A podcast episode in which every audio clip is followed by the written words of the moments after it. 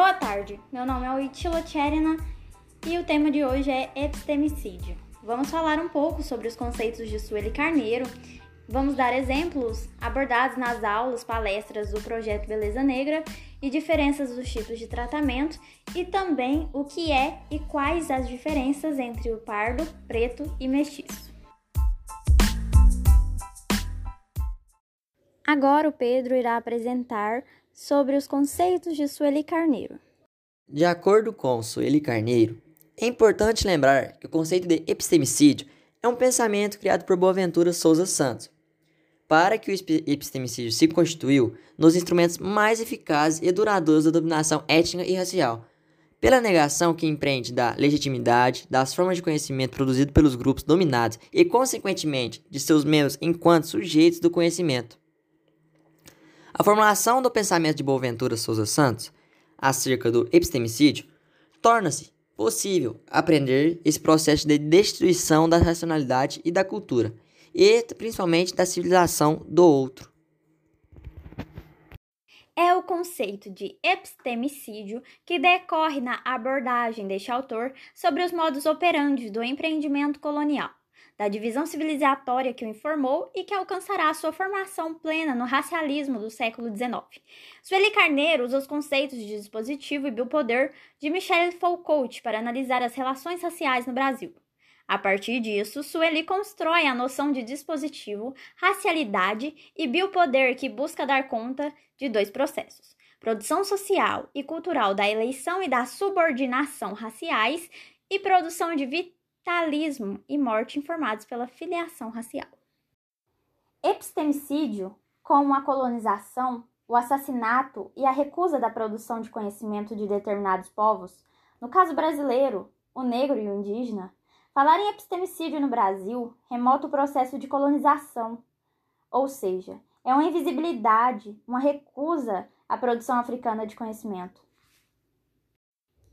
A principal referência no tema no Brasil é a filósofa Sueli Carneiro, quem descreve em sua tese de doutorado, publicada em 2005 pela Universidade de São Paulo, USP, que o epistemicídio se configura pela negação aos negros da condição de sujeitos de conhecimento por meio da desvalorização, negação ou ocultamento das contribuições do continente africano e da diáspora africana ao patrimônio cultural da humanidade, pela imposição do embranquecimento cultural e pela produção do fracasso e evasão escolar. A esses processos denominado epistemicídio. O exemplo mais cotidiano para exemplificar o epistemicídio vem do futebol, esporte com reconhecimento e sucesso de atletas negros. A posição de treinador destinada àquele sujeito que pensa e arquiteta as estratégicas e a preparação do time é ocupada majoritariamente por homens brancos. No futebol masculino, o que está em jogo ainda é uma compreensão epistemicida antinegra, ou seja, um racismo intelectual que considera que os jogadores negros são capazes para jogadas, para serem talentosos, mas não para gerenciar e planejar.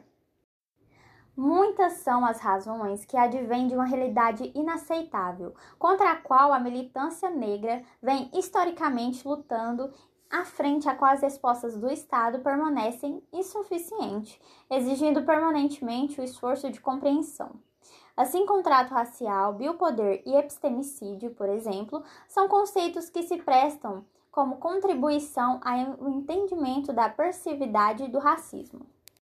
São marcos conceituais que balizaram a tese de doutorado que se defendemos junto à USP em agosto passado sobre o título A Construção do Outro como Não Ser como Fundamento do Ser.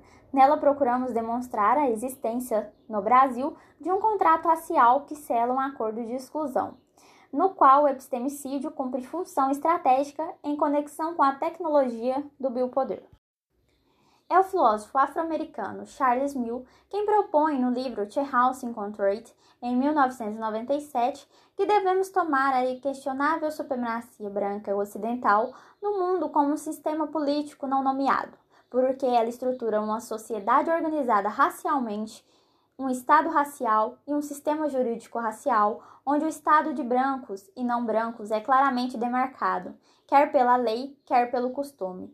Um tipo de sociedade em que o caráter estrutural do racismo impede a realização dos fundamentos da democracia quais sejam a liberdade, a igualdade e a fraternidade, postos que em semelhante sociedade consagra hegemonias e subalternizações racialmente recortadas.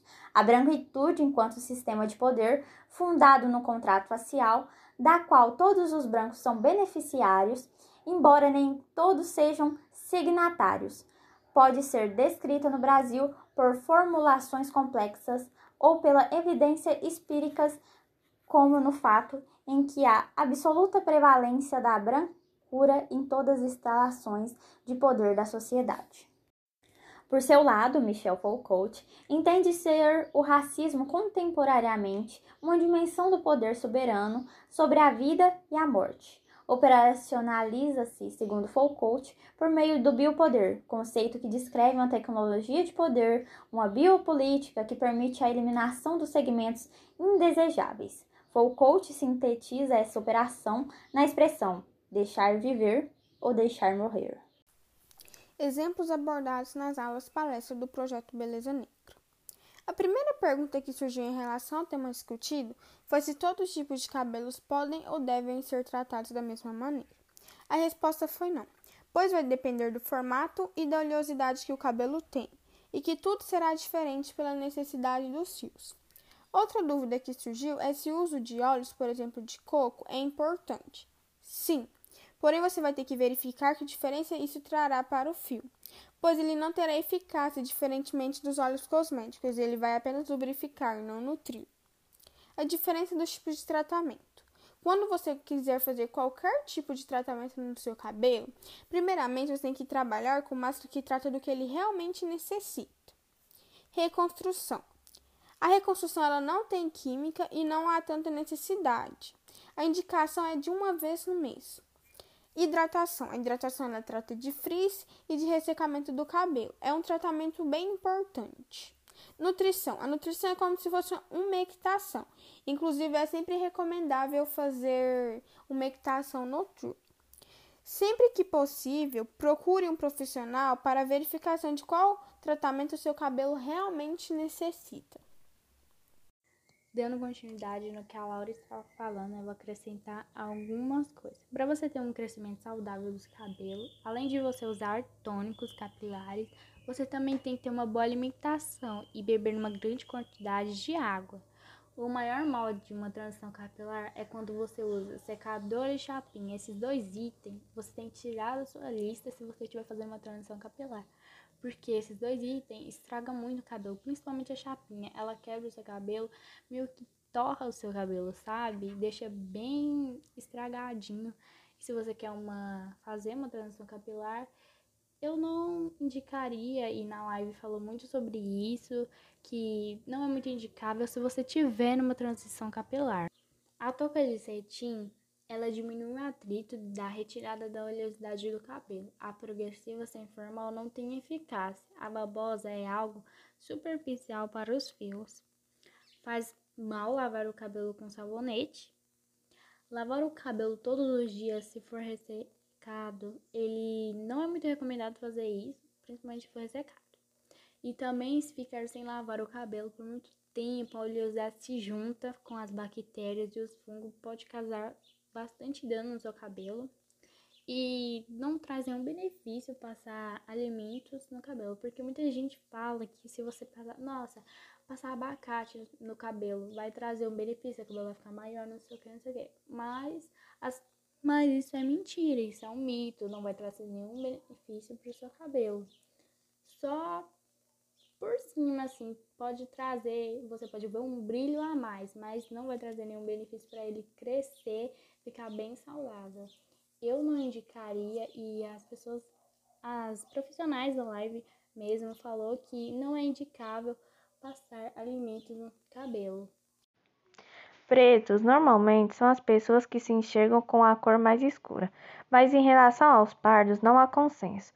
Normalmente são as pessoas que se classificam como morenas ou mulatas, ou seja, é questão de cor de pele mesmo, diferente de mestiço que é raça. Mestiços são pessoas que descendem de duas ou mais etnias diferentes, possuindo características de cada uma das etnias e povos de que descendem. E podemos citar como exemplo pessoas que têm antepassados pretos e brancos, asiáticos e brancos ou negros e ameríndios. Mistura muito comum nos países da América Latina. Por fim, se diferem, pois mestiço é uma pessoa de mais de uma descendência. Preto toma como referência a ascendência oriunda de nativos da África e pardo é considerado cor de pele. Os alunos que fizeram podcast foram Pedro, Huítila, Laura, Tainá, Eduarda, Daniela e Kaique.